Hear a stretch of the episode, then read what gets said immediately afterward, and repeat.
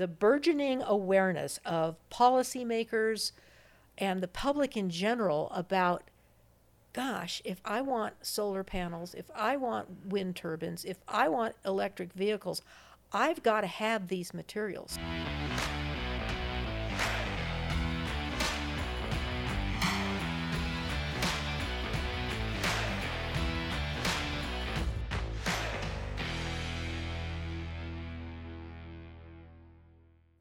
Welcome to the Limitless Energy Podcast, and today it's my pleasure to welcome Debbie Struhsacker, mining policy expert and co founder of the Women's Mining Coalition.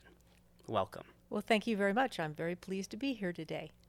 Mining is very important to us. We're a lithium ion battery company. Obviously, we are uh, very interested in policy surrounding lithium mining, and I'd like to understand a lot more. So I really appreciate you you coming on. First of all, I want to talk about your background. So you're a geologist by training.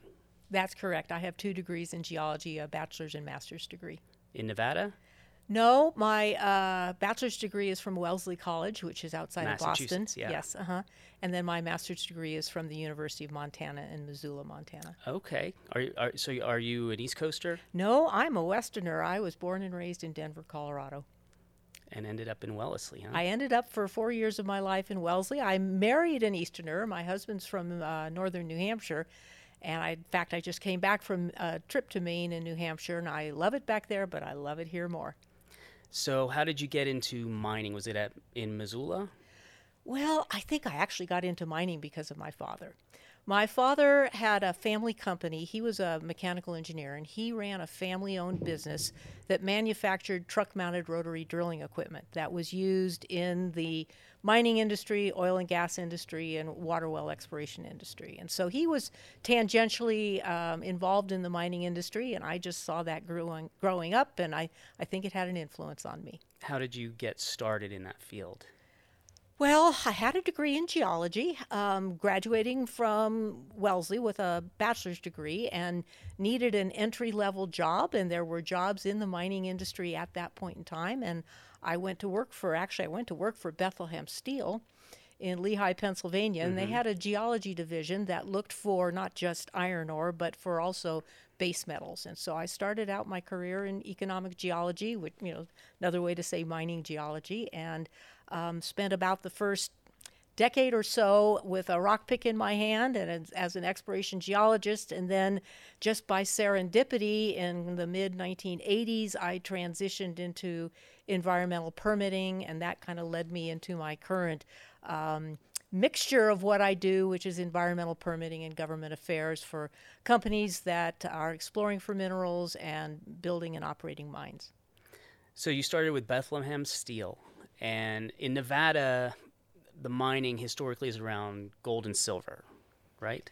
That's right, although we have pretty significant copper deposits and some molybdenum deposits as well. Uh, lead and zinc, say around Eureka, but yes, you know, we are the silver state. We were founded uh, with mining in the Comstock lode, which was mainly a silver deposit, at least initially. Are, are you interested in the history of mining? The Comstock lode is obviously oh, from the history of mining is fascinating because really the history of mining is one way to look at the development of the western U.S. I mean, d- mining history really has so much to do with um, the development of the West, where our towns sprang up, and of course, you know, uh, the history here in Nevada with the Comstock lode is very significant nationally because Nevada became a state. You know, we're the battle born state that became a state in 1864 so that President Lincoln would have enough electoral college votes to win the election. I was aware, yes. Uh-huh. Uh, we are, of course, Battle-Born Batteries, uh-huh. and uh, yeah, that we're we're very proud of that title. Uh, so it is interesting that the society, like in Nevada, developed around the mines, but at the same time, the mines provide the minerals necessary to progress society and technology in general. So the policy around mining has evolved to be able to sustain the development of technology, correct? Yes. So where are we now? If we if we let's move on now from steel, gold and silver now to lithium. First of all, how is lithium different? Well, I'm not sure that lithium is all that different in that the the regulations that pertain to development of a gold and silver mine are essentially the same regulations that pertain to a lithium mine. And that's both on the federal and state levels. And here in Nevada, we have, as a state, some of the most effective and comprehensive mining regulations of any place in the world. In fact, our regulators um, at the Bureau of um, Mineral Reclamation, Regulation and Reclamation are often sought after by countries around the world for how to regulate mining projects properly, and in particular for the financial assurance program that was developed really here in Nevada so that when you explore for minerals or develop a mine here in Nevada, whether you're on private land or public ma- land administered by the Bureau of Land Management or the U.S. Forest Service, you have to provide a bond, a financial assurance instrument to guarantee that your operation will be fully reclaimed when you are done, whether you you know, at the end of the day, aren't successful in developing a mine, or whether you develop a mine that's going to operate for 40, 50 years, you have to provide financial assurance to guarantee that mine will be rec- reclaimed. And right now, our regulators, our state regulators and federal regulators, work under the terms of a memorandum of understanding where they co manage this financial assurance program. And we have just in Nevada um, over 3.4 billion dollars of financial assurance to guarantee our mines and our exploration sites will be fully reclaimed. I think that's a pretty impressive accomplishment. Are the regulations in Nevada stringent even for the other states?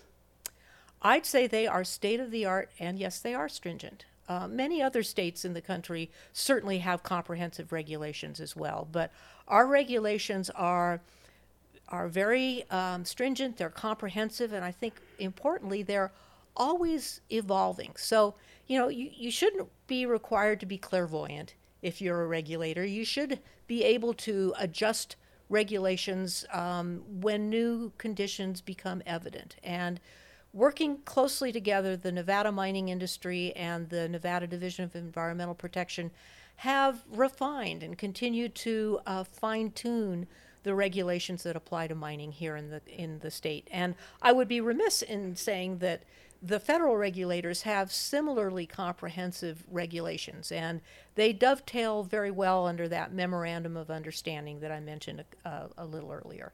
And how does it compare internationally? Certainly, you expect things to be more lax in China, uh, but there's a lot of mining, there's a lot of lithium mining in South America. How, how does it compare to various parts of the globe? Nobody does it better, safer, and cleaner than we do here in Nevada and in general in the U.S nowhere. So um, it's kind of an apples and oranges comparison. So if sustainability and environmental responsibility is something that people are concerned about when sourcing their lithium or their copper or their graphite or their cobalt or their nickel and all of those minerals that are absolutely essential to renewable energy, the best place to develop them is here in the US. And we have good resources of many of those minerals, but unfortunately, we have um, permitting issues here that make it harder to develop mines because of permitting timelines. And we have a lot of opposition to mining here, too, that also leads to a protracted permitting process. So it's a little unfortunate then that it's harder to set up a mine here, but we do it better and safer. So we end up buying resources from overseas, and it's done in a more environmentally destructive way.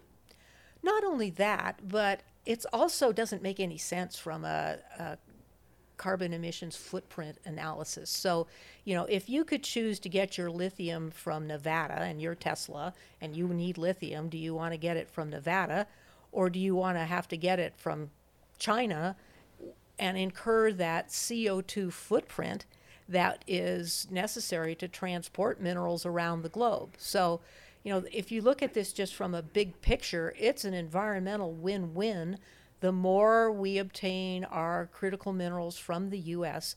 compared to even even friendly countries. I mean, if we could get it here, the carbon footprint of getting lithium here is less than the carbon footprint of getting it from Australia. So, what is the argument for the opposers of mines? Well, is there any validity? I think many people who are opposed to mining are misinformed about what modern mining is all about.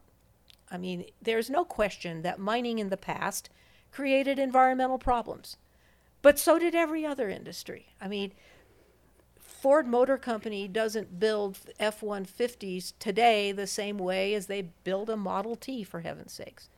So the mining industry is no different, except that what we did is still outside. You know, you, the Ford factory of the Model T era may be gone, but the mines of the early 1900s are not. And so their environmental problems are still visible. And people who are kind of anti development capitalize upon those um, pre regulation environmental problems and try to get people concerned about mining by misinforming them that today's mines are going to create the same problems as the mines of 1912. And that's just, of course, ridiculous.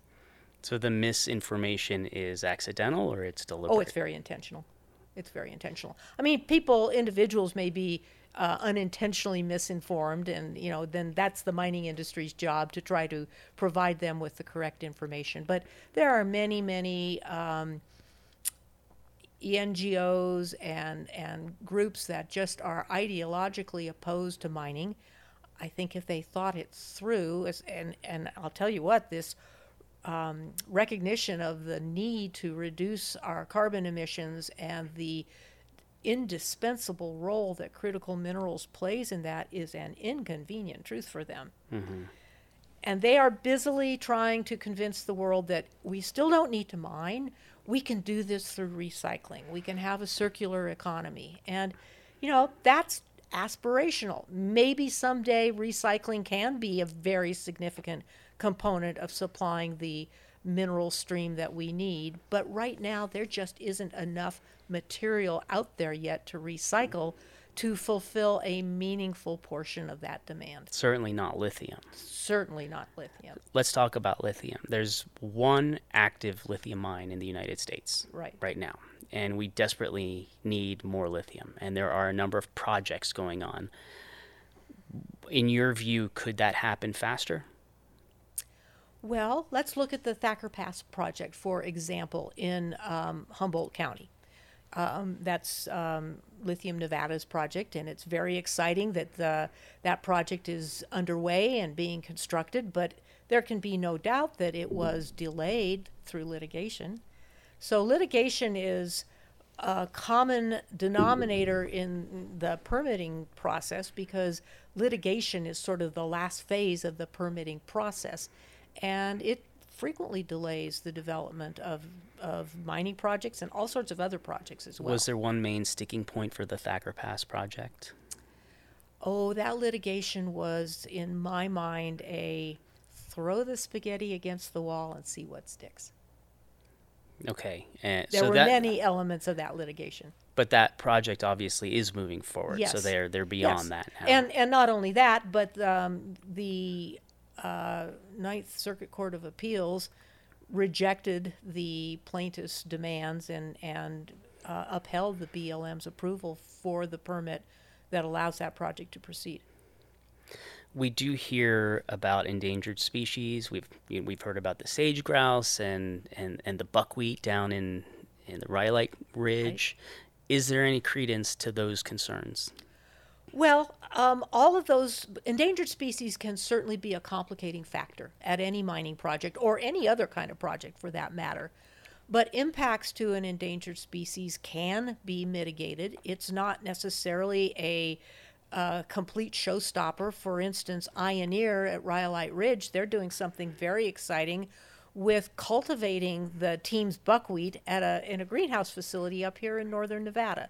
So um, you know, mining projects, one, one of the things about a mining project that is an immutable truth is the ore deposit is where Mother Nature and the forces of geology put it. It cannot be moved. You can maybe reconfigure some of the facilities around it, but that ore deposit, if it's going to be developed, has to be mined right where it's been discovered. So things like a critical or an endangered species, we have to be able to accommodate that. We have to be able to mitigate impacts to a, uh, an endangered species if they occur through other kinds of um, mitigation measures, like what Ioneer is doing to uh, cultivate the, the buckwheat here in northern Nevada, or in places you might be looking on the case of sage grouse with compensatory mitigation to enhance offsite habitat to um, offset the unavoidable impacts to habitat where your mine is we do go above and beyond here, right? And if and, and if you don't allow these mines to continue, we're going to get the materials elsewhere where there are endangered species and there's other environmental effects. And so I don't know why that's not viewed it's not viewed more favorably that at least we are trying to mitigate these these effects here. You know i can't answer that question except to say the other part of the equation that seems to be missing from the opposition to mining here is people. Because if you cared a lot about people then you want them to go home safely every night after they've worked at a mine. And that is certainly not the way mines in other countries or some other countries anyway are operated where there's very little attention to worker health and safety. I mean, heck, you know, there's still child labor being used to mine cobalt in the uh, DNC. Well, where else would we get cobalt? Well, you could get it from a deposit in Minnesota, except for the fact that this administration has just put a world class deposit of copper, nickel, and cobalt off limits to mining for 20 years. Is there enough cobalt in Minnesota to offset what we can get from Congo? I don't know how that you know weighs out in a volumetric sort of way, but heck, it's a start. Mm-hmm. And you know, why would we not try to take responsible advantage of the mineral resources we have here, rather than get them from anywhere else? I mean, again, there's just a lack of balance. Um, those deposits are in an area, uh, they're on national forest lands where uh, they're near an, uh, an, a wilderness area, but they're not in the wilderness area. And I'm well convinced that the state of Minnesota has very, very stringent environmental protection regulations for mining projects, and that that project could be responsibly developed in a way that you know we could have a win-win. It would be a, an environmentally responsible mine of the copper, nickel, cobalt, and um, there's also platinum and palladium in that deposit that we need for our for our renewable energy technologies. There's no question about that. I mean, all of those metals are are important. Yeah. And, yeah. So. Uh, well, let me sh- switch gears here a little bit. You are co-founder, co-founding, co-founder of the Women in Mining Coalition. Women's Mining Coalition. Women's yes. Mining Coalition. Mm-hmm. So tell me about that. How did that? Why did that get started? Well, I started the Women's Mining Coalition in 1993 with two other women geologists here in Reno. And our concept at the time was um, President Clinton had just been elected, and the House and the Senate were both uh, dominated by uh, Democratic majorities, and there were two very problematic mining law bills being considered in the Congress. And we got the idea that, well, maybe we could take a group of women, geologists and other women who are involved in mining, back to Washington, D.C. to go talk to um, a number of newly elected uh, women lawmakers. Um, that was also the year of the woman in Congress. The, that, that year in 1992, more women than ever had been elected to Congress. So that was the germ of an idea, and we made our first trip in March of 1993, never thinking that it would be but a one off thing. And, uh, you know, I'm, I'm still kind of pinching myself today that 30 years later, we're still making annual trips to Washington, D.C. to talk to lawmakers about the importance of mining. And, you know, lawmakers now have an elevated understanding of that given the focus of critical minerals and renewable energy and we're still arguing about the same kind of mining law issues that we were 30 years ago. But we have women from all over the country um, in coal and hard rock mining that attend these fly ins, and they are, you know, they span the gamut from technical people to uh, women who work for vendors and suppliers and equipment manufacturers like Caterpillar. And we usually spend um, the several days on the Hill, usually th- three or four days on the Hill, and often get in as many as 200 or more meetings with, with House and Senate offices. So it's a, it's a, it's a, you know, again, I'm sort of astonished that we're still at it 30 years, but that's how we got started. What were some of your biggest wins? What did you convince the lawmakers to do? Well, I do think in 1993 and 1994 that when those uh, first mining law bills were being considered, that we and others, and we, certainly didn't do it single-handedly, played a role in those bills not getting passed. I mean, sometimes you have to measure legislative victories by stopping a bill rather than um, getting a bill o- over the finish line. So I think we had a played a role in in defeating those very onerous bills that that sought to limit mining on public lands and frankly those bills are still out there in um, you know several reincarnations later and they're still trying to stop mining on public lands. I mean if they would be enacted today, the mining industry here in Nevada would look very very different since most of our mines occur on public lands or a combination of private and public lands.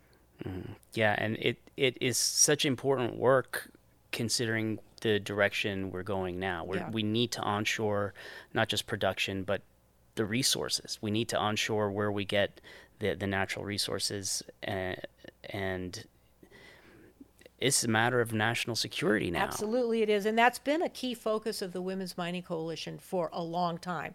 We were concerned about critical minerals before it was cool. So, for at least the last 10, 12 years, one of the things we have talked to lawmakers about is our dependency on mineral imports. And we, as one of, uh, you know, we would have flyers and we'd walk into the offices with a, a, a group of papers that we wanted to review with the lawmakers or their staff. And one of them was always a chart that uh, we would get from a, an annual publication by the U.S. Geological Survey. Uh, it's called the Mineral Commodities Summary. And that annual summary always has a chart that shows it's a bar graph that shows how many minerals and what our percentage of dependence on um, minerals and which countries those minerals come from. And if you look at an evolution of that chart, it's just terrifying because we've become more and more and more dependent on countries for our minerals. And right now, we're something like 100% dependent on 17 minerals and more than 50% dependent for another at least couple dozen. And that's just an untenable situation. As you mentioned, it's really it's really threatening to national defense and our economy. Yeah, we unfortunately made the decision to outsource the the mining of the minerals and also the man, just manufacturing in general. That was just a misguided.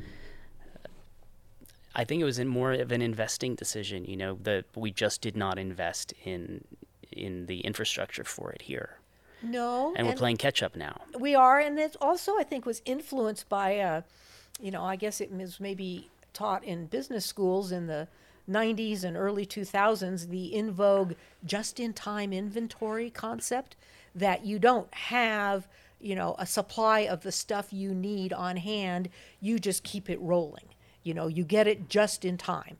And well, COVID sure, you know, the pandemic certainly illustrated the danger of that when we were all frantically shopping for paper towels and toilet paper and this, that, and the other because nobody had an inventory.